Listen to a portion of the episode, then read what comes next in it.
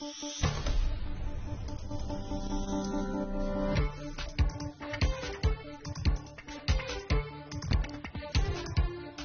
here we are on the 3rd of February for Rational Radio. Would have been really nice if we'd managed to change the date to the 2nd of February, which I understand is the only time in nearly, well, many hundreds of years that you'll be able to write the date backwards and get the same result.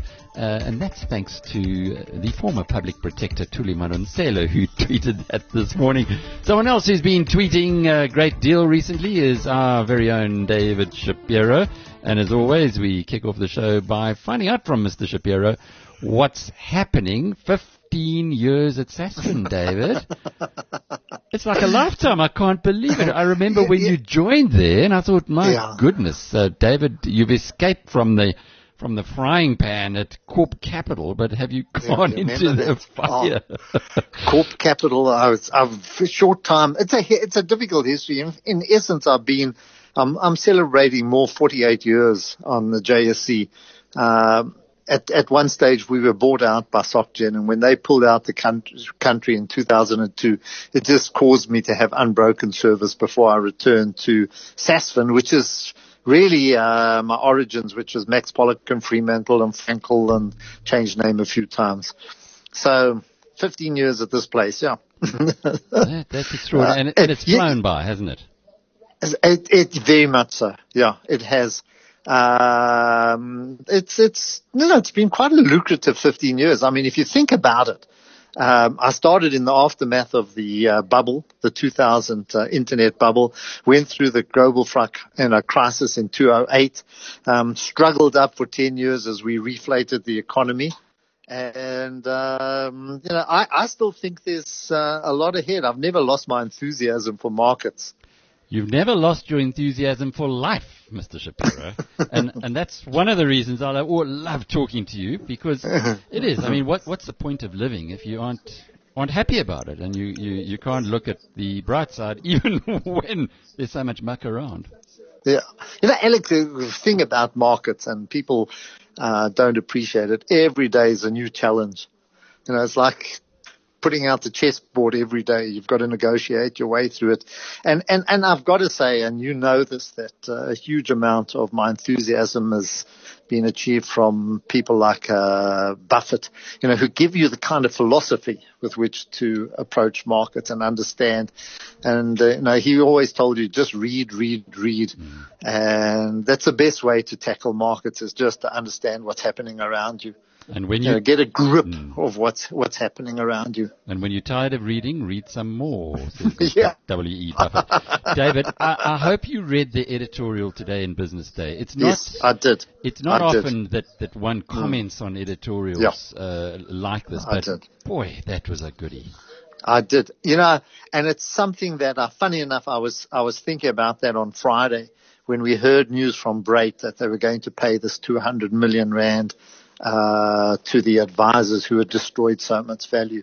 And Alec, it's something that's, uh, it, it, it's very hard to get through this without naming names, but I'm, I'm surprised at the number of companies. It, it, it still shatters me at the number of companies who are reckless with shareholders' funds and yet uh, are never held accountable for it and continue to draw money or draw salaries or draw big packages despite the fact that they've uh, you know destroyed huge value. Brait is one of the areas we saw it some time ago with Tiger Brands who've gone through a series of issues uh, which is not cost management, nor has it cost uh, the board, Steinhoff, uh, Blue Label, um, Tongaat, Omnia, whole lot of companies like that, you know, where huge amounts running into the billions have been destroyed, and yet no one's ever fallen on this sword or, or, or walked away or even held accountable. So it's a very strong story. We'll talk about Tiger Brands in just a moment, but just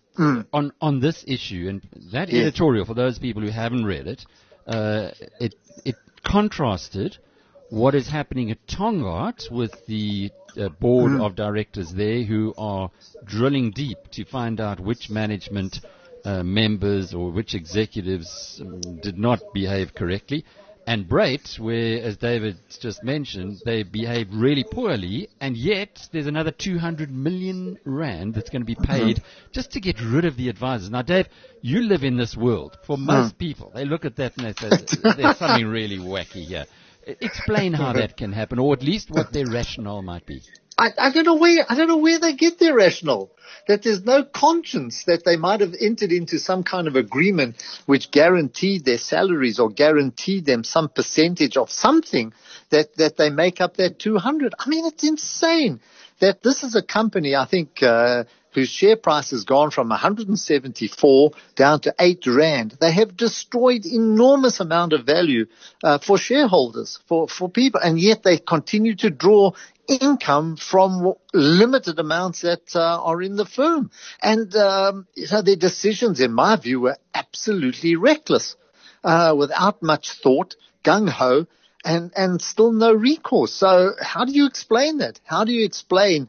Uh, you know, th- th- there are a whole lot of other stories where people have gone into investments without due consideration. That have, it's not that this has been uh, depreciated. It's not that that Brait lost the money over a, you know 15, 20, 25 years, mainly because in some industries, uh, like um, mining industries, where uh, they've you know exploited all the uh, what was left, they've exploited um, the, the, the reefs, whatever it is. Um, but this is this is just recklessness. This was just going into companies that uh, they should never have got, that they overpaid for and never delivered. Don't you think uh, that it, it's also had something to do with they were overpaid for their Steinhoff uh, holding by Markus Jooste. Then they took the money offshore as quickly mm-hmm. as possible.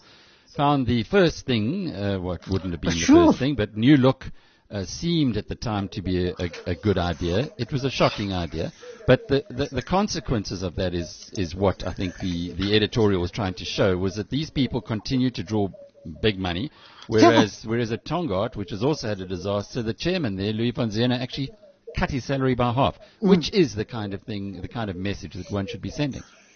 Absolutely, and he came in late. Louis came in much later, so he's there to turn the company around. And I think so. Hey, am I on the right track? Because no, I've never really. No, he's, he's yeah, he's only, yeah. So he's he's coming in and saying, listen, you know, we can't afford that kind of salary. I, you know, I'm here to to turn the company around. This is what we're going to do, which is an absolute right attitude, you know. And uh, um, Tongaat's in a very difficult situation. Uh, it's a it's a company that's been around a long time. Um, it's got very good assets, even though they haven't performed well, there is a good chance that they can turn it around. Um, and he's he's going to give the company a chance by cutting back on unnecessary what what one would deem as unnecessary expenditure. So, so move on to Tiger Brands because yes. there's a bit of controversy yes, there. Yes, the, yeah. Uh, at last, Lawrence MacDougall has mm. departed. Now he's the guy who was in charge when listeriosis uh, came yeah. out, where 200 people died, where they tried to almost backstop, you could say it was because of the lawyers. But the reality is he was in charge. He should have fallen on his sword, in in my opinion, and I don't know what you yeah, think, David, yeah, yeah. when that whole thing broke, because mm. they did not support or did not work with the with the authorities. Can we yeah. start there? Did he over? I th- mm. Yeah, I, I, think you're right. First of all, he came with a good reputation. I think he came from Mondelez, which was Cadbury's, very strong. So he had the background. And what happened is the crisis broke, but it was handled so badly so shockingly. In other words, initially they denied any uh, culpability, they and any blame, and yet um, when you looked into it, you know they were surely to blame for whatever reason. And he should have resigned at that stage. You know, even though he was new to the company, I think the way that he handled it, um, you know, made the company lose credibility. In other words, people lost faith in the business. So I think from that point of view, it was just a matter of time you know, once his contract was up, that he would go, that they would not renew it. So but, now, um, now mm, they've replaced him with mm, Neil Doyle. Yeah. And, and I, lo- I love the interview that I saw that that uh, was on BDTV, I think it was, uh, uh, with uh, Khotso Mokhele, the, the chair of Tiger Brand. Chair, yeah. He yeah. came across, to me, he came across very well. Uh, he he explained that Neil Doyle 20 years ago was one of many executives who got nailed by the uh, Competition Commission mm. inquiry. He happened to be part of that whole thing. Nick Dennis, we remember him well, who departed at that time. And and he said, Khotso said, this guy is pretty good. Uh, Neil Doyle, he's the right person to be running the business. Uh, we looked internally, uh, externally, we found the right person. But the question, I guess, has to has to remain: uh, if he was tainted 20 years ago, Yeah. d- should that still stick on his record? I, we don't know. You know, from What my point think? of view, What do you think? I. I, I think that it's strange that he did come back. I think that he could have been in maybe a secondary role, a CFO or somewhere in the background. I think that might have been acceptable, but he now takes over the CEO role. You know, you know, you know I mean? That's, that perhaps is questionable. Uh, if he was a board director and perhaps he could have explained, I wasn't there. I just happened to be on the board. You know, Nick Dennis did the right thing. He fell on his sword at that time and, uh, felt that the right thing to do was to resign. Uh, we never know whether he had knowledge of it or not. Uh, I know Nick well. Um, I can't really comment, but, um, uh, he- he would never go back. You know, he might he might uh, run other businesses and that, but I think that's also questionable. Um, you know, a, a questionable choice now. Um, and and um, this is a company which is you, you, you see, Alec, you have to look at the background as well. So you had the bread fixing, okay, the bread price fixing. They then went into Nigeria, wiped out I don't know how many billion in one or two years. Come back here, listeriosis. so this is like the third big scandal that they've had in a very short time. You almost think you should bring in someone fresh. Uh, it's not it's not a good idea to, to have succession planning uh, or to have no succession planning. But in this case, anyway, good luck to Neil Doyle. Let's hope that let's hope that he proves all his critics wrong. He see, I, I, I, Oh, it, it looks to me like they might have the right person there, but I don't think the public are going to be agreeing with that. But just closing off, Dave, we've had a number of quarterly results are coming out Yeah, of the United yeah. States. Amazon shot the lights out. We love Yeah. it because it's 21% of our portfolio. Apple Yeah. did very well as well. We Yeah, also love that. A big part of 18% of our portfolio. Netflix uh, also improved on results. Yeah. You, you got to ask, how far can these stocks go? I, they can continue to go. You know, don't underestimate their power and don't underestimate the changes that you're seeing in the global economy that are pointing that way.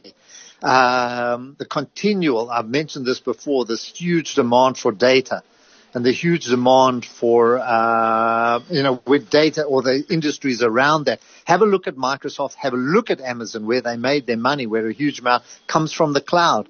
And, uh, that's data storage. So I don't think this is over. And I think that you stick with your incumbents. I don't think it's time to get rid of your incumbents, you know. In other words, stay with the winners, rather sell the losers. And I think those would be some of the old fashioned companies that we knew, the smoking companies, the drinking companies, uh, companies like that, you know, who are finding uh, competition very tough. Uh, because of the way that uh, people consume now, or because of the way that, that marketing is done. So I think that uh, I would stay with them. I'm not uh, I'm not selling mine.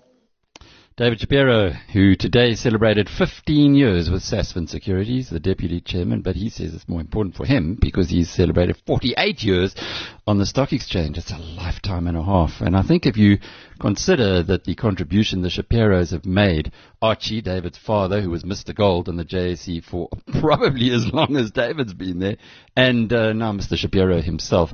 Ah, man, and you know, Dave's uh, in his 70s, but he's as enthusiastic as a 20 year old. What a pleasure to be able to talk to him so often as we do. Also a pleasure today, and most unusual, was to cross to a BizNews community member or members, Gary and Andy Cronje, who are in China. So they're right in the middle of coronavirus land, and it's really a fascinating interview. Uh, have a listen. I'll pick up with a pre-record. I was a bit scared about the communications that we might have between here and China. You can't just uh, you can't find them on WhatsApp to start with, but we did manage to get through. Only with one little cut, which I've edited out, so you won't hear that. But uh, let's hear Gary and Andy. Going Cronje. across to China now, to Hangzhou, and it's a warm welcome to Gary Cronje, uh, formerly of Durban. Uh, what are you guys doing in China, Gary? We are both teachers, uh, English teachers, and uh, yes, we my wife, myself, and my son Morgan is here, and we are absolutely enjoying ourselves in China. Even with the coronavirus, which is actually the reason why uh, we, we would like to have a chat with you today. So we know in South Africa that there's quite a lot of drama around the coronavirus and, and how it has now claimed its first victim outside of China in Indonesia this morning. But within the within the country itself, has it changed the, the normal day to day life? Everything has changed in the normal day to day life. It's dramatically different. We've had the ultimate staycation for this holiday. Yes. Uh, it's just unbelievable. Everything is on lockdown. Uh, it's quite, it's like a zombie apocalypse here. yes. The shops, uh, I sent you some photos. You'll see the shops, the lights are off. The malls are closed, locked down. Only the, the supermarkets that's, that supplies food um, you know, in big bulk, they are still open. Uh, we have to, we are lucky to be in between two big ones. So we can walk there and back where other people have to have taxi or what we call a Didi here. And, um, that, that service is limited, very limited. So we, do you guys stay in a complex of some sort or do you, uh, Yes, it's called a community. Mm-hmm. It's it's called a community. There's five blocks of flats or um, you know apartments.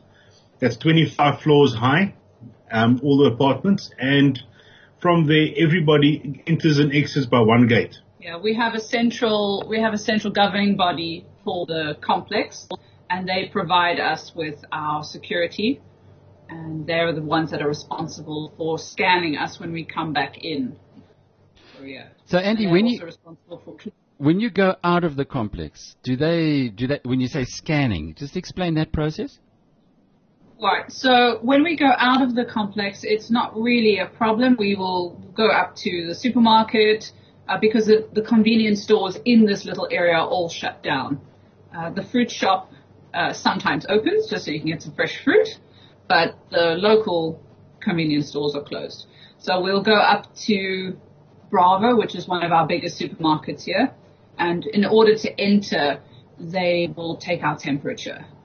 Um, we're not allowed to bring any other produce or bags or anything into uh, into the supermarket. So they'll scan us with a digital thermometer. They'll check and they'll show us. Then we can go in. All the shops are in the supermarket um, building. They're all closed. So it's just the supermarket that's open. So you can go in and get all your goodies that you need. And then when we come back to our community, they know us. Obviously, we live here we have to then sign in. We have to pre- present them every time with our passport. In Hangzhou, we do everything on the phone. Nothing, we, we don't carry physical copies. It's all done on our phone. So they'll take our passport numbers, our names, ask us the same questions, and then they'll digitally scan us.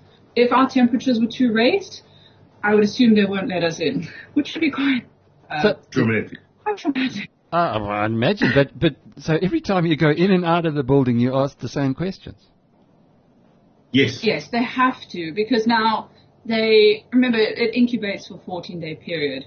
So they're very worried that maybe on our outings we've come into contact with somebody. Uh, obviously we won't know. We're very lucky because two weeks before this epidemic had broken out, we were both at the hospital every day. He was being nebulized. So it was She had bronchitis. bronchitis. So thankfully we were all antibioticed up and we got out of it before this was declared. Well, we had two two bouts of antibiotics and treatment and medicine before it left us. But what made us think about it was that when we took med- when we got the script and whatever, the doctor said to us, don't eat chick, um, fish and don't eat eggs for for 14 for, days. for 14 days. So I think maybe then they already knew something, but they they didn't really tell us. Yeah, they, And- they were very worried about it when we took our son Yes. to the hospital. He was also coughing and sneezing, and they uh, did a blood test and a throat swab, and they were like, no, no, no, no chicken, No uh, no fish, no egg, 14 days, not. Wow. Now remember when we go to the when we go to the hospital, uh, we either have to rely on translation or one of our colleagues must come with us. Yes. We were very lucky. We had a, a very good friend of mine. She came with to um, to translate. most of the doctors can write English very well, but speaking not. No. So it's They will write, they will write on the, the, the page bleed. Instead And of then we know we need to go for blood test. Got it. But, but what about people who drive cars? Surely, if you're talking about a virus, if you're going into an area Uh, that might be infected, how do they handle that? No, well, you've, well, I've seen you, I sent you a photo from the taxi that we took the one day. The str- streets are empty. Yes, people are. Remember, in China as well, uh, over the festival time, it's unrestricted and people can drive everywhere. Uh, but in the normal day-to-day life, every day there are two registration numbers that say your registration number ends in a six or a one. For instance, on a Monday, you cannot drive. So there's restrictions on driving around. But for the festival, it's normally open. Uh, but people are not really traveling around because as we're sitting here, there is somebody announcing downstairs that stay in your homes, Wear only masks. go out if absolutely necessary. So people are all staying at home. And the roads are still empty. It's a, it's supposed to be a working day today, but the roads are empty. Yeah, so you people said- are a lot of things. You said masks? Worried. Masks? Uh, Yes, masks. Sorry. Yes, they, they, we, we luckily bought before we came, before this whole epidemic started, we bought our mask and we, we're not allowed to go out without it. Yeah, the cops so- Mm. patrol the streets. And if they see you don't have a mask, they tell you to go and get a mask. They stop you. They're very, very. Uh, we bought the washable ones. Uh, it does have a place for a filter, so they're happy with it. Um, and they obviously, whenever you go anywhere, they tell you, don't touch your face. Don't uh, rub your eyes. Don't rub your eyes. Don't put your hands in your your fingers in your mouth until you've washed your hands. But I must say that the, the star people here in our community and the rest of China is the old people. Why I say that is the old people are cleaning the buildings. They're scrubbing the floors. Eight o'clock in the morning. It's winter. It is cold. They're outside scrubbing the floors, washing down the, the, the lift uh, doors, washing the floors, Everything has Klingful on it. everything. They So- clean the gardens. They clean the passages, everything. So you, it's not uncommon at the moment to see them walking around with a big tank of insect, uh, of, um, disinfectant, Yes. and they spray everything. and it's all voluntary work. So they are the big, big helpers in China, and I respect them for that. You, you mentioned in, in uh, the mail you sent me with all the pictures the happy truck. What is that? Oh, It's it's called it's part of Hangzhou's sanitation. So every day they drive past and they clean the streets and they wet it down because uh, unfortunately in China we do have uh, a habit of the people spitting. So it's quite, they've actually told everyone you're not allowed to spit. It's not unusual. People, you'll just walk past something and they go, "Phew." I'm like, Seriously? yes, so they clean. but yes, It's like like And bad what- spit? Is it? Do they spit? we named it. Like a bad spit. It sounds Yeah. like it's being pulled from their toes. Yes. Oh no. okay.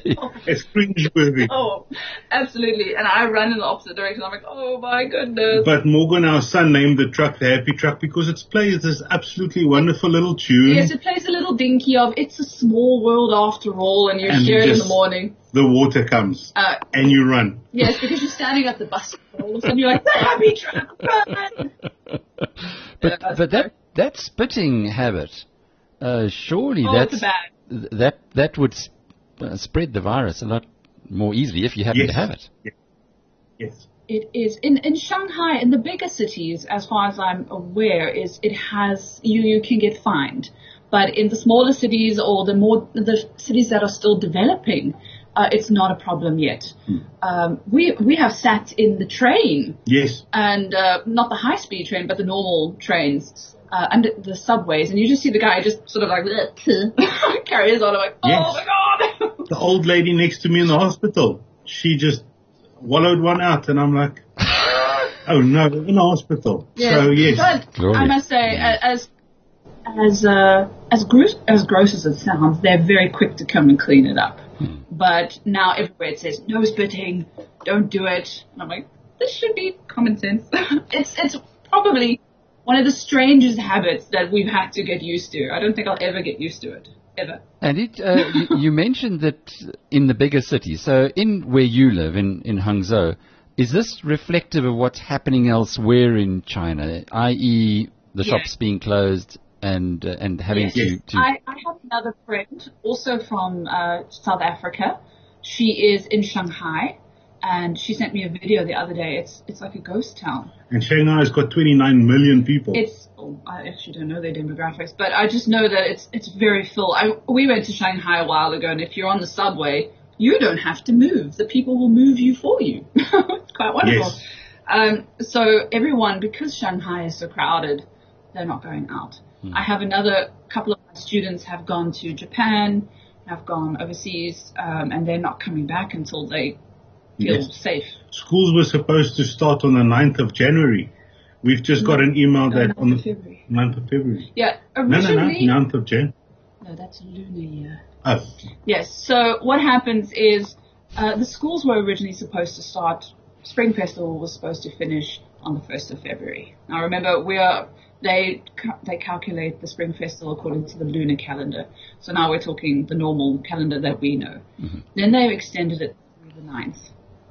And um, your high, the high school that Gary works with has just told him on the 17th. 17th. Yeah. so they pushed it out by problem- another week.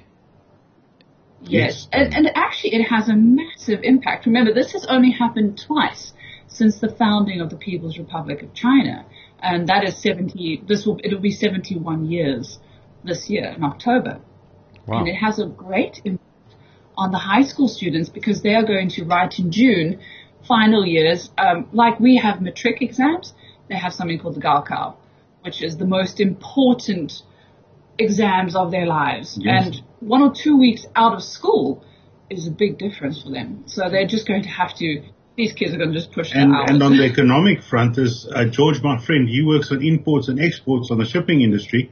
He says there's so much stock to leave China, but they cannot. no, they can't. They Wow. can't. They, So, you, you're really bringing us, uh, or, or bringing the whole thing home to us by sharing these insights. But what about South Africans? Uh, are is South Africa doing anything for its citizens, people like you who who are there in the country?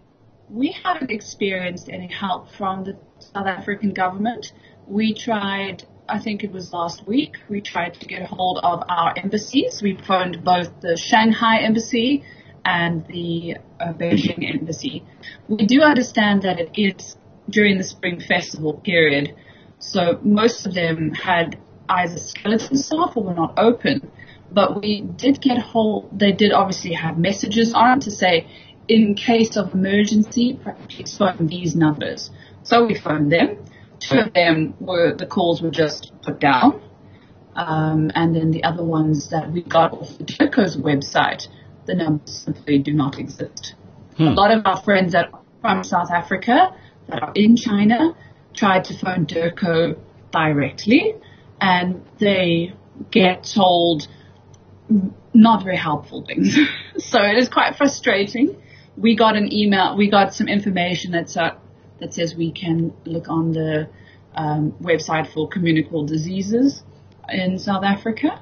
We got the address, uh, the web address, and it doesn't really, it, it tells you about the virus. So we all know what the virus is and how it's contracted, but it doesn't offer and say, this is what you should do. or this is where you can go for treatment in, in case you have any symptoms. But what happens have if if you wanted to come home? Are They you allowed? just say you can come home. they haven't really been specific. Some people say you might be subjected to quarantine, but they say you must put yourself into quarantine. Yes. From all the different feedbacks we're getting from DIRCO and from our friends that have phoned, they're just like, do it yourself. we have a friend that is flying back to South Africa. Um, In three days. Three days. There's, as far as we know, there is no quarantine restriction on him, and we'll be able to give more feedback to you once he lands in South Africa.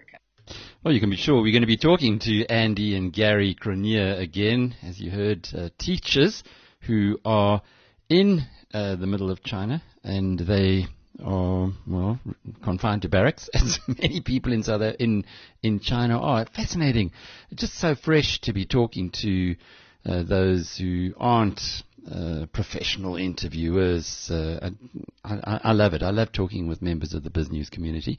And we're going to be talking to someone who's also not a professional interviewer, I guess, uh, Pierre van der Hoven, who is involved in the cannabis industry. Now, Tito Mboweni, the Minister of Finance in South Africa, tweeted this morning or last night, I can't remember which of the two, but about the cannabis or dagga plants that are on his farm, growing wild and huge. And he says, come on, he needs the tax money. Why can't we legalize this? We'll be talking to Pierre in just a moment on the latest for cannabis in South Africa.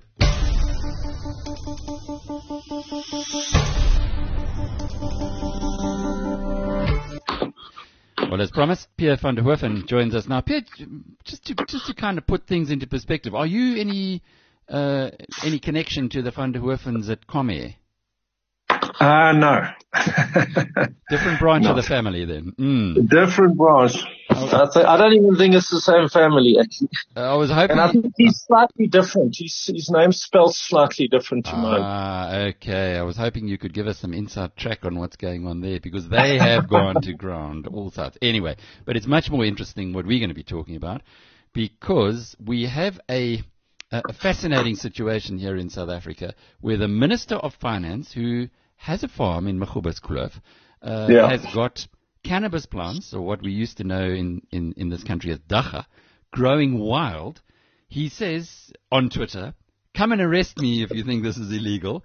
Um, I'm, I'm here, I'm not going anywhere. And he says, please, I need the tax money because we, we are under a lot of stress in South Africa financially. Let's legalize this industry. We could be one of the best in the world. So you're in it now. How did you actually get into cannabis? Um, I started a few years ago. I grew up in the Eastern Cape and, uh, it was around and people were farming illegally. Um, but it, it, it, it paid for a, a certain demographic. It paid for school fees, gave them a small income. Um, and then I started watching the international markets and seeing it being legalized all over the world. And uh, uh, it became the fastest growing industry in the world last year. Um, so about two years before that, I started working. I did a consulting job for the government about the economic opportunity. And uh, for the last two years, I've been working flat out to set up a cannabis company in South Africa, as well as getting involved in some policy issues. Pierre, why is it that the Canadians have got the jump on us here? Because, I mean, they're billion dollar companies now in this field Yeah. based in Canada, where surely cannabis or, or, or grass uh, uh, or dagga uh, just grows wild in this country, and yet these companies are having to do it in a different way in one of the coldest countries in the world. Well, if we go back and we see and we question why is this plant illegal, it is the most bizarre story of corruption and racism and just corporate theft, quite frankly. Um, and the United Nations uh, sent out a, something called a single de- declaration and declared this plant absolutely illegal and of no benefit to mankind. So it was it was classified in the same category as heroin which was completely insane and was done for commercial reasons. Um, and every country, including South Africa, signed, or many countries signed the signal, uh, single declaration. Canada then said, hang on, we're just going to break ranks. We don't, we don't, uh, believe it's right. And they launched this massive billion dollar industry and they're world leaders by far now.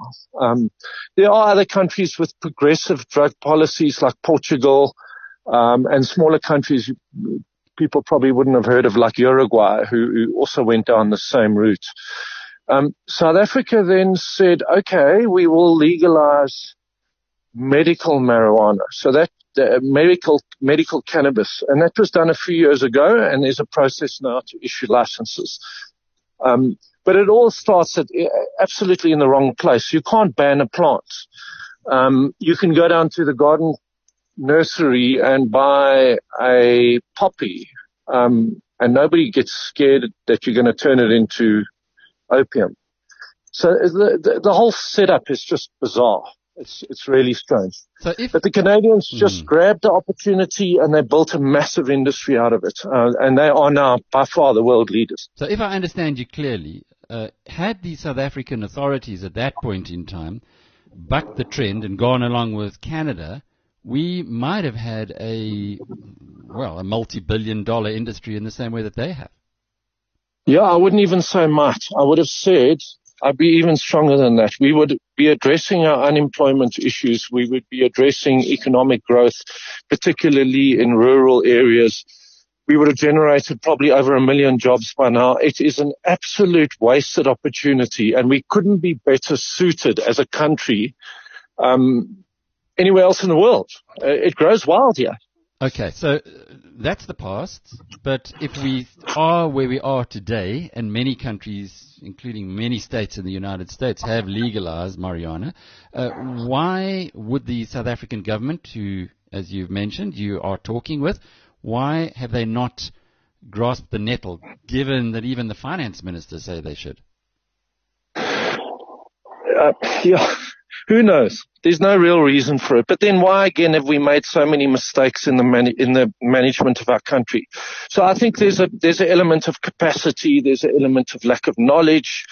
There is an element of turf wars where each department's saying it's mine, no, it's mine, and and there is this process that's just getting bogged down in bureaucracy, uh, which is really unfortunate. Uh, and we can see the frustration coming from people like the uh, Minister of Finance, where he's going, come on, guys, let's get moving with this. What would it take to get moving? Well, you know, 18 months ago, we had a very interesting thing where our constitutional court declared private use legal. Now that, that took us right to the, the, to of the most liberal countries in terms of the attitude towards the consumption of it. But the guidelines have never been issued. And in fact, in retrospect, they're probably complicated stuff because it is, it has now become a debate about recreational use, um, of cannabis as a drug, if you want to call that. I hate that word, but it is similar to alcohol. Whereas the, the big debate should be not about that. The big debate should be how can we launch a world standard competitive industry um, and a, lot of the noise you're hearing around cannabis is only around one aspect of it, which is recreational use or adult use, as they call it. Um, whereas we really should be talking about job creation within the medical field, um, and we really should be talking about hemp, which can be grown at an industrial scale and can solve all kinds of environmental issues. Um, yeah, so so some of our, our debates got a little bit lost. Um, and All again, right. I think it's just inefficiency in a way. Okay, well, let's hope somebody decides to listen to Tito and get off their butts and make this thing happen because it sounds like it's a huge industry that's available. Uh, yeah. When I read, I, I googled this morning uh, Motley Fool, and there they've got three tips of the three best cannabis stocks, for instance. One that that uh, extracts the THC and CBD. We won't go into that, yeah. but it's parts of it that the hallucinatory part of it. Another one that uh, grows the stuff, the lowest cost grower in the world. And you think, my goodness, yeah. wait until South Africa comes in there. You you, you wouldn't have a chance. Yeah, exactly. And the other exactly. one that that uh, distributes uh, or, or actually acquires properties, which they then lease to cannabis growing companies. I mean, uh, these are extraordinary uh, diversity already in an industry that, yeah. that seems they seem to be so far ahead of us. So how do we leapfrog? How does South Africa, given that that uh, that it needs to to grow to to play to its strengths, how does South Africa leapfrog this? Well, there's a couple of initiatives underway. SAHPRA is about to reclassify. Um, cannabis as a plant and the ingredients from can- cannabis like THC or CBD. So that's under underway, uh, and that will change things a lot. Um, the Department of Agriculture is saying, look, we'll take over hemp. Uh, and we'll just issue permits and we'll issue them quickly, which is which is fantastic news because anything that gets plants in the ground um, is is going to build the industry.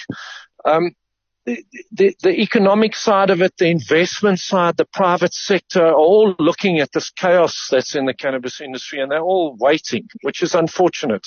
So, the, but I do know some of the uh, the, the big banks are, are are very interested. There's a conference coming up, so I think we just need to unlock the issue with the permits and start issuing the licenses because that's where it all starts. Um, if you if you want to take a chance, the risk is you end up in jail. The Hawks have been railing people who've applied for permits. Um, the arrests are continuing. So it's just far too risky to do anything until you have some kind of legal endorsement from the government. So the, the key to everything is issue permits and issue licenses. Um, we know. And, and SAP, mm. SAHPRA is responsible for that uh, with the Department of Health. And unfortunately, SAHPRA is also an institution with with huge capacity issues. So I think that's they're struggling to deal with all these applications. But uh, hopefully that can be fixed and can be fixed quickly. Pierre, we know that there are many junior miners in South Africa that are listed on other stock markets, uh, Toronto, um, Sydney, etc., Perth, uh, that are exploiting South African reserves and then benefiting uh, shareholders yeah. in those countries. Are there any international players, and I guess here you could you could point really to the Canadians who are doing the same in South Africa or in Southern Africa? The, the Canadians are here in force. The world knows that when South Africa starts, because of its infrastructure, financial systems, climate, uh, it's going to be a massive force in the industry. In fact, it could dominate global production of cannabis. Uh, they are, they've been here for years. They are pheno hunting. They're hunting for the landrace strains. Probably the most valuable strain comes from South Africa, and we're losing all the IP around that. So they are here. Um, and there was an announcement of a 2.5 billion rand indoor facility in Cape Town. Uh, go figure that. I mean, why would you go to Cape Town and then build an indoor facility? That doesn't really make sense, but anyway. Um, I mean, yeah, so they, yeah, they, yeah. I mean, and, and they, they can, they want to turn us into farmers. That's what the international community wants to do. They want to turn Africa into a raw material supplier based on low cost production. And we cannot let that happen. We need to beneficiate and add value in our country if we really want to benefit from this industry. Unintended consequence, uh, if we are now allowed to smoke uh, MJ, Mary Jane, uh, yeah. and get in a car and drive, surely that's a risk to an already high accident rate? Well, you know, the, the law already says you can smoke privately. So we've already got that. We are already one of the, the fourth biggest uh, suppliers in the world, and we have been for years. So the production capacity is already here. So this, this huge fear of diversion to me is a complete smokescreen. If you really want to buy cannabis, anybody can buy it within probably three k's of their house. Um, so, you know, there's a lot of givens. What we need to do is include the illegal market. We've already got a legal market for uh, personal consumption, but even that's strange. So you can consume, you can carry, but you can't buy. Well, then where do you get it from? Um, you know, you grow it. No, not everybody who lives in a flat or in a small environment can grow their own cannabis. So even our laws are contradictory. Um, Lots, yeah. lots to fix up on that side. Pierre van der Hoven uh, giving us a fascinating insight there into an industry where South Africa could be, should be, will be the world leader. Just got to get off our butts and make it happen. And even the finance minister is uh, is agitating for this. Uh, that's an industry uh, that I'm going to be keeping a close eye on as we start seeing South African companies um, building themselves and perhaps even listing on the stock markets uh, to see the opportunity that uh, or replicate what has happened in Canada, where there are billion dollar companies now and being tipped widely as being the greatest uh, investment opportunities over the next 10 years. We'll be returning to Eskom in just a moment.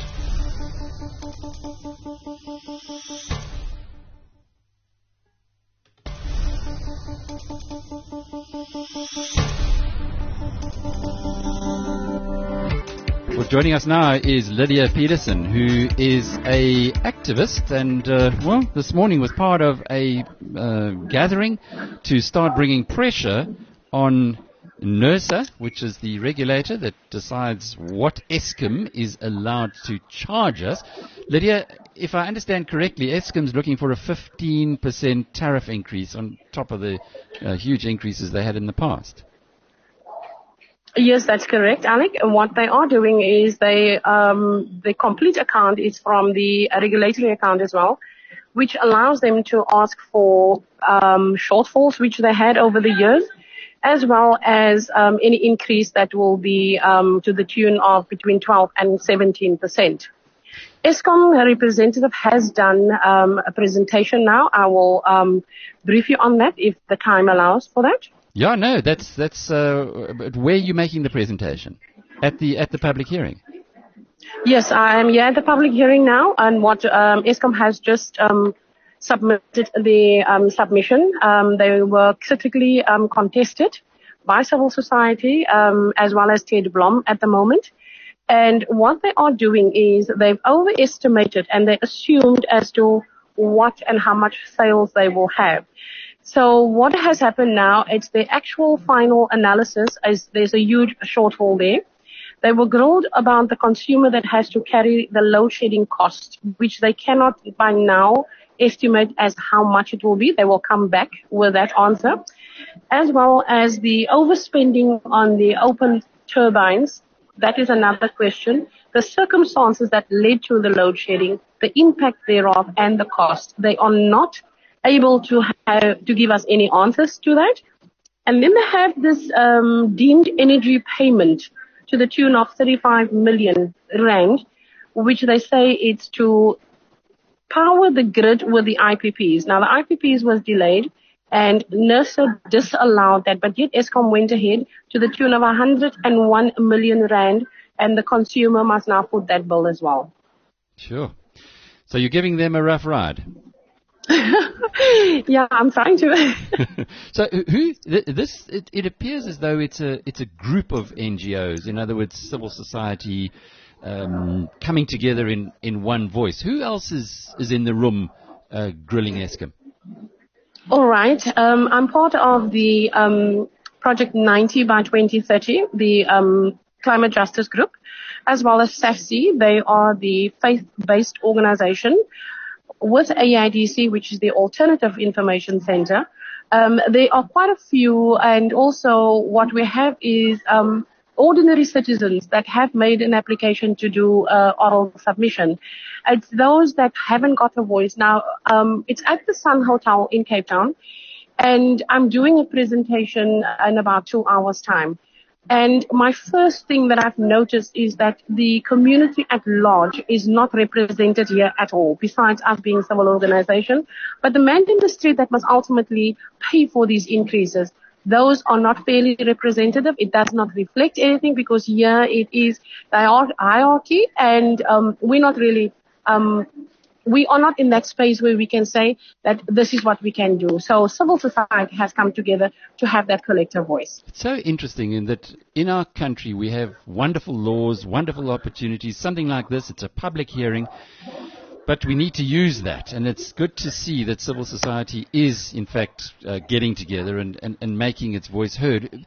Why did, how did you get into into the whole activism uh, uh, game, if you like? Um, I, I got into it about a year ago, um, close to about a year and a half. I was actually driving past um, an area at the airport and I saw the abject poverty that was there, no basic service delivery, and I just wanted to be that person that will enable some of my country um, women and men to find their voice and to stand up to whatever injustices is, is, is, is dealt to them. And that is how I got into the climate change um, program, whereas most of these difficulties that we experience about the floods, about climate um, changing and warming, and I wanted to be that voice that goes to schools to speak to them. I am the chairperson of the African um, African Alliance Group, which we deal with um, school projects where we introduce climate change and how to combat that. And we're getting a lot of flack from government really because um, they do not see climate change as a happening uh, or as a crisis. They simply ignore that. And in the SONA, which Mr. Ramaphosa has um, done last year, he acknowledged that there is a problem, but there is no um, ratification as to how it will be dealt with. Wow. So everybody knows it's a problem. You going out there telling people it's a problem, but uh, government is not supporting you in this initiative. So what do you do as a as a citizen?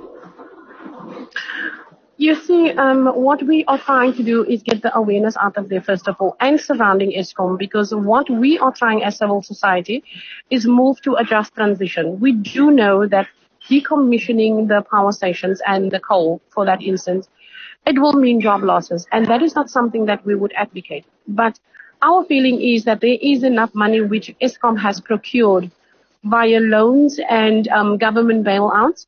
We do feel there is enough money to compensate these workers, reskill them in some area where renewable energy is concerned.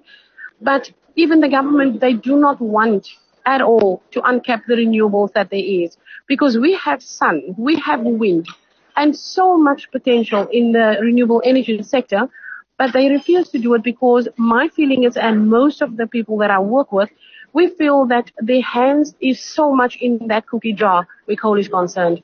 And at no cost will they want to uncap these renewable possibilities and move to a just transition. They just refuse to. Mm. Well, it's good talking with you, Lydia. Good luck in your presentation this afternoon. How how many people are, are there who, who are going to be listening to it? Okay, civil society, um, all the organizations that I've mentioned, um, some of them brought about 10 um, um, activists. So we're looking at about 50 activists here. We did a demonstration earlier on outside the hotel and we were asked to leave, although we had permission to be here. So what basically has done, and then the activists came into the room um, where the um, hearings was being done. So what they have done is they actually put us out and we had placards and everything to say that we must decommission coal. We want a clean energy and at the moment it's not happening. So we were actually asked to leave or they actually put them out.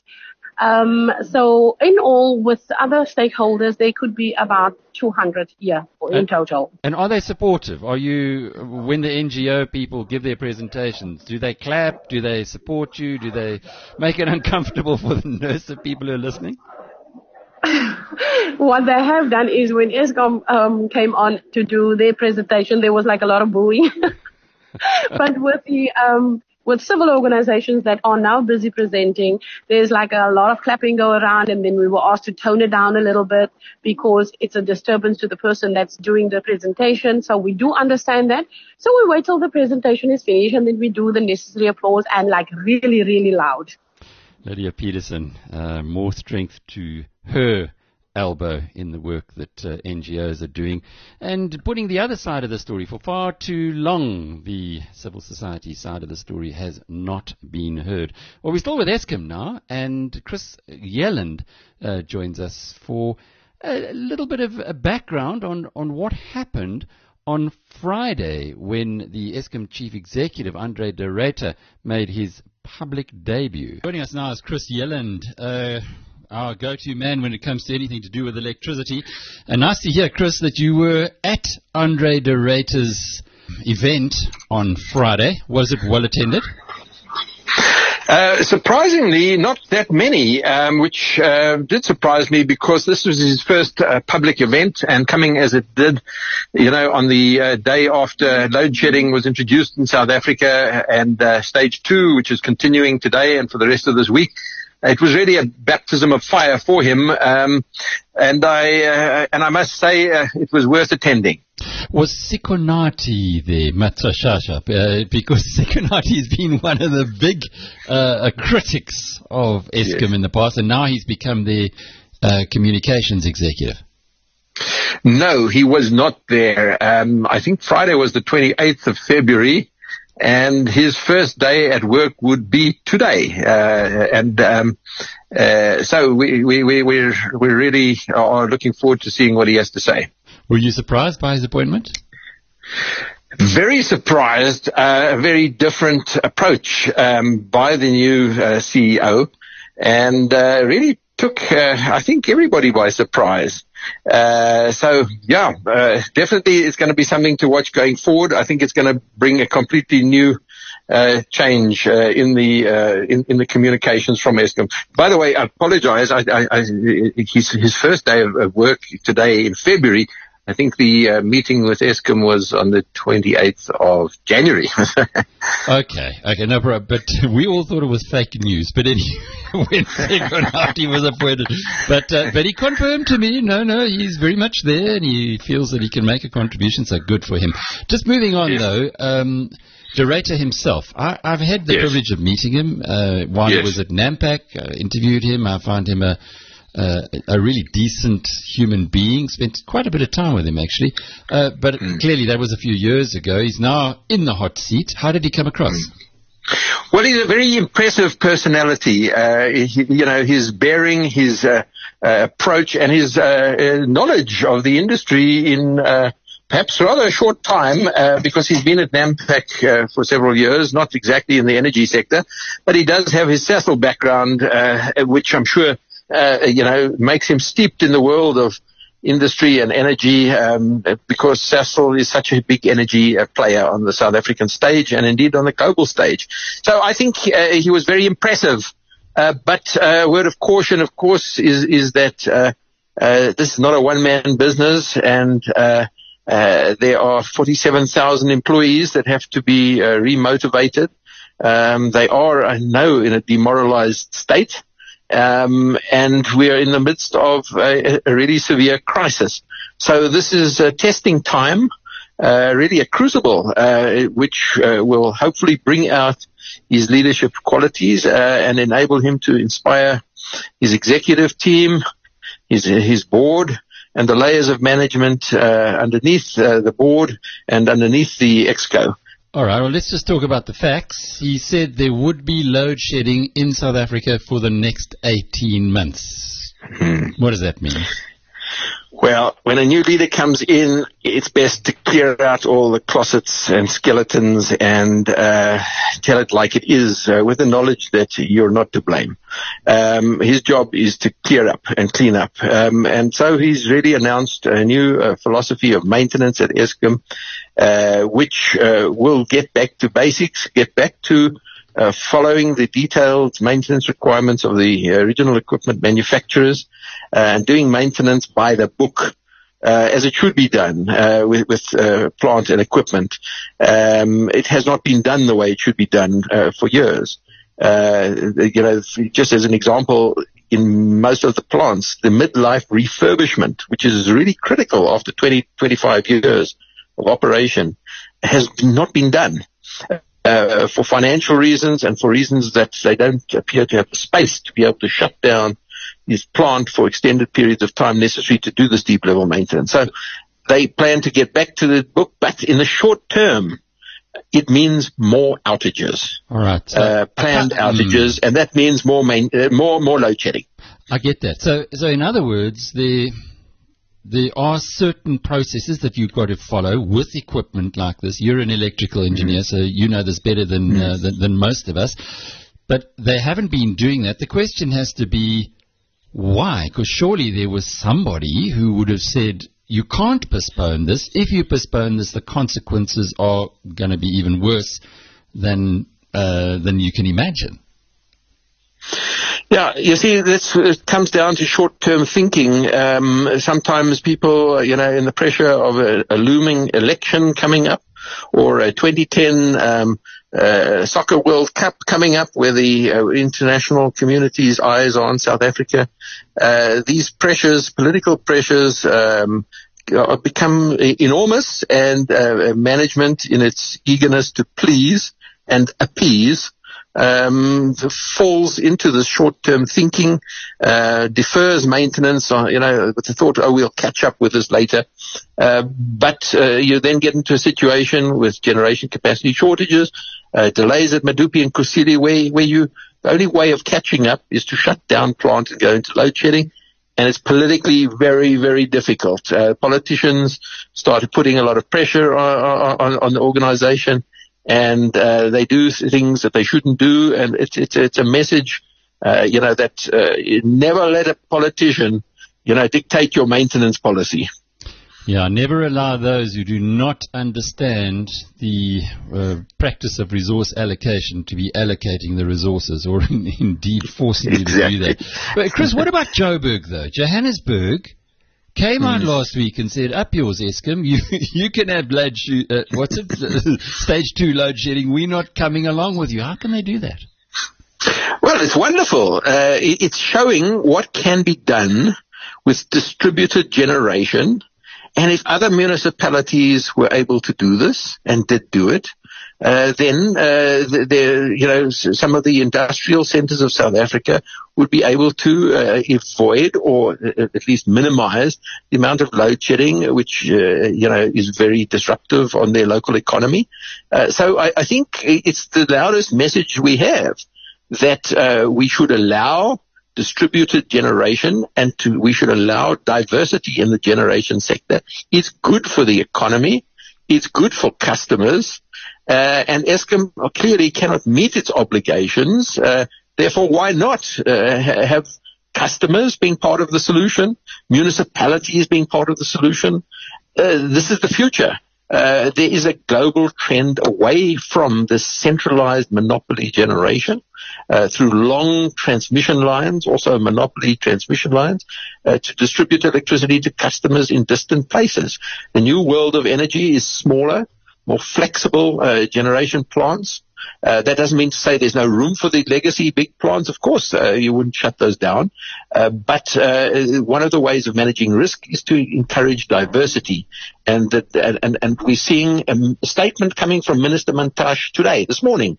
He announced that they are passing uh, new uh, regulations that is going to allow and open up the space for municipal generation and self-generation by customers to relieve Eskom of a burden that it clearly can't meet. Yeah, that was at the mining Indaba this morning where he said that mines can now go ahead and and generate their own power and, without a license. self-generate. Yeah. But, yeah, but, this, but, but uh, what's look, Joburg, we, we still... Chris, sorry, what is Joburg actually doing so that it can ensure mm. that there's no load shedding and is that sustainable?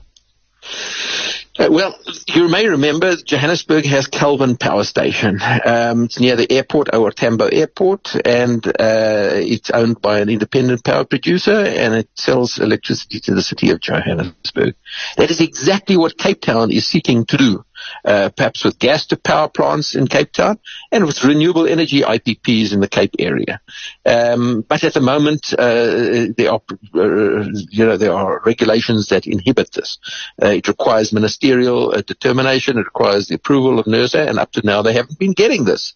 Uh, so uh, what Joburg is is a legacy power station with an arrangement that dates back years, uh, but it's bearing fruits now. Uh, and, and why not uh, extend this to other municipalities? All the major metros are pushing uh, to be able to, firstly, generate electricity themselves, as they used to do in the past, as well as to contract with independent power producers, as Johannesburg does. Uh, and this will help their customers and help keep costs down. And this is what Joburg is doing, and why not? That's brilliant. So it actually is devolving the power from Eskom, which makes all the rules, to those on the ground who can perhaps be more innovative. Indeed, and, and it gets back to customers. Why shouldn't customers be able to supplement their electricity needs with certain self-generation if it is, if it helps them uh, ensure uh, uh, security of supply, if it helps them keep their costs down.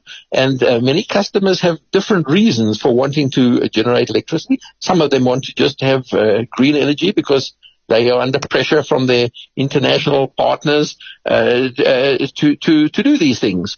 and why not? It's done at their cost. Um, but of course, the incumbents, and by that, uh, I'm really talking about Eskom, because Eskom at the moment uh, supplies uh, 95% of electricity in South Africa, and it is designated as the single buyer of electricity for resale. Uh, it buys from the IPPs and it resells in, in South Africa, and that is the uh, regulatory framework under which it operates. Uh, but uh, the, the, incumbent, Eskom, sees this new world of electricity as a threat to its business model, to its revenue. And remember, every time people start self-generating, it means elect- less electricity sales by Eskom. And when they sell less electricity, they want to put the price up to compensate for a declining sales volume with a higher electricity price. Uh, and, and so you get into this death spiral of ever increasing prices, causing people to look for alternatives, uh, the sales volumes go down, and then Eskom pushes its price up, and then more people go off the grid. So uh, this uh, so-called death spiral, uh, you know, Eskom sees this as threatening its future business model. Um, but the point is, if it is unable to meet its mandate, as it's clearly unable to do, uh, then we should not uh, penalize the whole economy. We should allow customers to take control of their own energy future. Chris Yelland is the managing director of EE Business Intelligence. And while we were talking, I was thinking uh, about uh, the reminder that this gave me of a wonderful book written by Moises Naim uh, called The End of Power. Now, I've mentioned this book before. One of the reasons why I've mentioned this book is because it was also the book that was uh, proposed by Mark Zuckerberg, uh, the founder of Facebook, when he had his year of books. And in fact, the very first book that he mentioned was Moises Naim's End of Power. And just to put this into perspective, the end of what he says in that book is that the old days of of uh, uh, allocation um, of, of, people um, d- top down telling us what to do are coming to an end or have come to an end.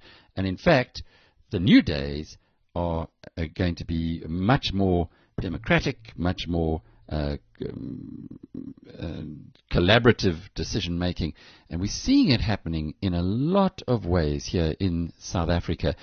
The next uh, conversation we'll be having, and the last one for today's program, is on the same theme as well. The port of Gauteng, something that is going to revolutionize or potentially revolutionize the whole logistics system, which is terribly clogged up now, um, from the the ports of South Africa, particularly Durban, through to Johannesburg. We'll be talking to the man behind the port of Gauteng in just a moment.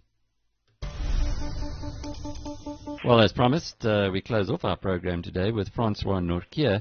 Uh, he's the man behind the port of Gauteng. We'll talk more about that in a moment. Francois, tell me a bit about yourself. Uh, have you been in the property game for a long time? I've been in the property game 32 years. Started off as a broker selling stands on the corner of Republic and William Nicol. Selling stands on the corner of Republic and William Nicol. My glory. Hurlingham Extension 5, uh, yeah, when I got into the property business, that was uh, starting to develop. So I worked for an estate agency. We had a portable caravan on the corner of Republic and William Nicol. And, and what else did you do? What, what other um, uh, property developments have you been involved in? I was involved with the development of the Makro in Wonderboom and uh, Damelin in uh, Randburg. And uh, I specialized mostly in land. I sold the Limbro Park, uh, where the Limbro Park industrial area is today. I identified that Sandton doesn't have an industrial area in the early 90s, sold that to RPP and uh, LTA Developments. I sold that land, so yeah, I've been a land converter. That's what I've been doing for most of my 32 years in the property business. And now you're looking to do something else, uh, something that could uh, have a huge impact on the efficiency of goods coming from uh, the, the, ports through to the heartland of Gauteng.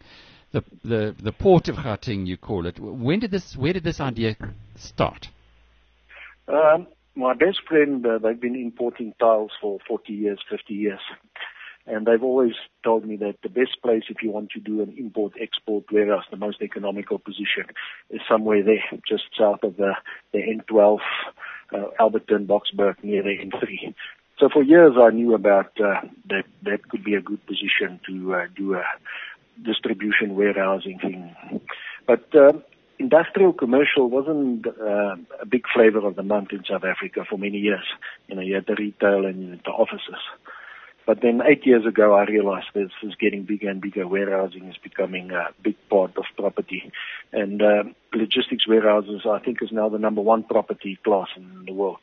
It's no longer retail and offices. And so you, that's one thing to have an idea, but how do you execute? Uh, then um, we drove out there and went to look at the land, and then to our amazement, we found the land was extremely flat. There's a railway line, two provincial roads that uh, dissect each other there, and uh, we took an option over the first piece of land, 100 hectares next to the railway line. and started the town planning application and see if we could get services. We battled quite a while to get electricity, and then when we got electricity, uh, we started buying up the rest of the land there that we could get our hands on, and that we, where we could get big portions that we could do security parks and stuff like that. I, I used to farm in Mooi River uh, a few years ago, and being on that main thoroughfare, in fact, I think the Mooi River Toll Plaza is the busiest in the country. When we went through to Pietermaritzburg, which is 45 minutes away, you you would see the trucks on the road, and sometimes it was almost clogged up the road with these freight trucks. But on the other hand, uh, this is this is transport or, or, transportation that should be managed by Transnet or Spoornet, the, the railway division of Transnet. What you putting together, have you taken any of that into account? Yes, we've taken that into uh, account. The rail from Durban to Joburg is, is, is slightly problematic because it's a short haul. Um, and, and a driver can drive an eight-hour session with a truck uh, from Durban to Joburg. So the rail needs to be very efficient to compete with uh, road between uh, Durban and Joburg. And the problem is, uh, and that's what we've taken into account. We, the, the piece of land that we bought first has got 2.2 kilometers next to the Durban railway line. So you can design a very, very efficient terminal and you can employ uh, a newer type of methodology of loading the trains and offloading the trains because you've got all the space. So we think uh, in our terminal we can turn a train around in one hour if we really want to. Where at City Deep and Kazerne and those places it takes up to four days to turn a train around. To so say that again slowly, you could, you'd be able to do it in one hour, but they can yeah. it can take up to four days at City Deep in Kazerne. And that's not me saying that. That's a World Bank study that was done by Dr. Duncan Peters uh, from the Treasury. It's part of uh, Minister Tito Mboweni's uh, business plan that he uh, presented in August and asked everybody to comment on. In that, there's the World Bank report about the inefficiencies in rail. And that's why Minister Tito Mboweni is supportive of private terminals. Well, I guess if, if if I was an importer and I knew that my container was going to be stuck in City Deep for four days, uh, I wouldn't go via rail. I'd rather just put it on a truck and bring it straight to where I need it to. So, is, am I thinking in the in a rational sense here? Yeah, no, that's what what, what people do, and uh, that's why till about ten years ago, very few containers was unpacked in in Durban. Now they not only they don't bring the container necessary to Durban, uh, to Joburg. Uh, uh, importers unpack the container in Durban, leave it there, and then uh, bring the goods up on a flatbed truck because the rail is so inefficient. Okay, so on the weekend in the Sunday Times, uh, I read uh, an interview with Portia Derby, uh, who used to be a DG in in I think it was Department of, of Public Enterprises. So she knows a bit about Eskom, uh, about Transnet rather. Well, her husband, her ex-husband of 10 years ago, uh, used to be the CEO, Brian Molefe. She's now talking tough and talking about rejuvenating Spoornet. Has she been in touch with you? I know it's very early days for her, but what you're proposing seems like it, it would be an answer to a maiden's dream. Uh, they haven't been in touch with me, uh, Transnet. Uh, but uh, the World Bank has been in touch with me. They're apparently doing some study on uh, the, the Natcor line. They call that the Natcor line and Durban uh, uh, container terminal. But Transnet hasn't been in contact with me. But if they were to get hold of you, how could you work together? Simple, um, but um, uh, just I want to say, I think the, the time is ready for a private terminal. Uh, not not Transnet. Not that I've got something against uh, Transnet, but uh, private enterprise, uh, I think just will work a bit quicker than uh, SOE. And it's on private land, it's private owned, and uh, we funded it privately. So we prefer to, to have a private operator there. But if Transnet can deliver performance standards, and uh, they, uh, then we would gladly let them develop the terminal. But uh, I don't want to let them develop the terminal and it uh, operates like City Deep in Kazerne. No. We've got the surrounding land, and the better the terminal works, the better, the more valuable the surrounding land would be. No, so we would prefer yeah. an operator there that can uh, turn around a train in an hour, then the demand for the rest of our land, for warehousing on the rest of our land increases. Got it. But, uh, Francois, what I'm getting at is if Transnet wants to get more rail traffic, which surely has to be the objective and certainly was what uh, I was reading um, in in the interview with uh, Portia Derby, then surely if you can help to that Yep. degree, they don't have to take yes, over your yes, terminal. Yeah. They they must just um, allow private, but um, I think they will.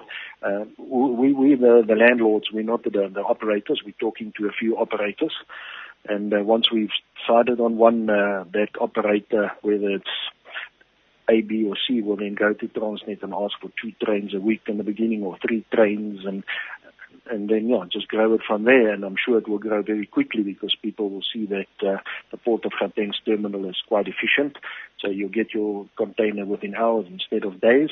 And yeah, I can't see that Transnet will refuse it because we we we want to assist the government because the government has got this road to rail initiative. And if we, we got a terminal that is much more efficient than the, the state ones, uh, I'm sure they all gladly would want to work with us and uh, allow us to uh, operate the terminal. And then you just have to book trains with Transnet from Durban Harbour to uh, Port of Gauteng. it's a massive project, uh, certainly in terms of size. What's the investment involved here? How much money uh, might have, might be invested in Port of Gauteng over the period of development? If it's fully developed at today's price of uh, cost of warehousing, and ours will be cheaper because we got flat land, so our, our earthworks cost will be cheaper. Uh, you can do about 12,000, uh, 1.2 million square meters there, and uh, 8,000 rand uh, uh, square meter for the warehousing on our land. Roughly, it will give you a, a cost of about 10 billion rand. One can uh, expect as the total investment cost.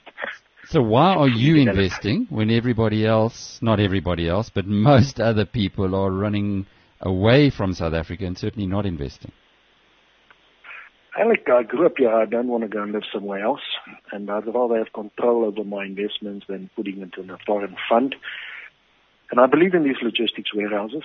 BlackRock, uh, the, the largest asset manager in the world, in July last year issued a report where they're saying that uh, their highest conviction in property is logistic warehouses. And I prefer to invest in property because of the cash flow it gives. You know, cash flow is sanity. And uh, you, know, you can have a lot of assets, but if you don't have cash flow, uh, so for my old age, I'd prefer to have properties that are ungeared. And uh, I think logistics properties are the investment to have when you grow old and have cash flow. And in South Africa? We must solve these problems, Alex. I'm going nowhere. You know, I had permanent residence in Australia. I went there and look, I can't fit in there. I can't live in that cold weather in, in England. So, uh, my attitude is just, I have to uh, bunker down and make it work and do my bit and hope everybody will do it and, uh, you know, I'll just make it work and do the best. You know, my attitude is succeed despite the government. You know, it might be a very negative statement, but on this be creative, be positive, uh, think about solutions. Don't spend your time too much on politics and know, focus. Damn it, focus. And uh, uh, that's my motto, and I'm staying, and I'm going to do the best I can.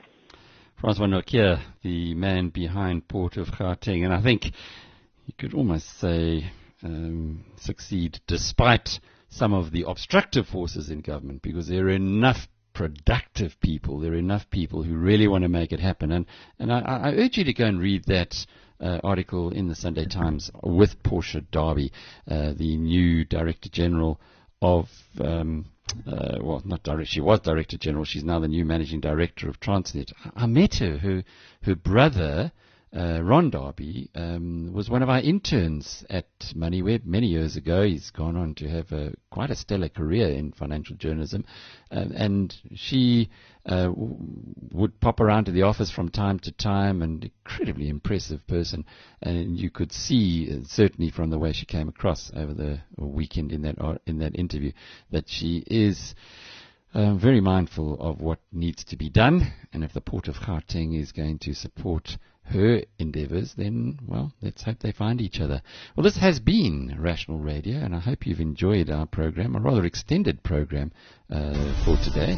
We will be back again, as always, between noon and 1 p.m. next week. Until then, from Alec Hogg, cheerio.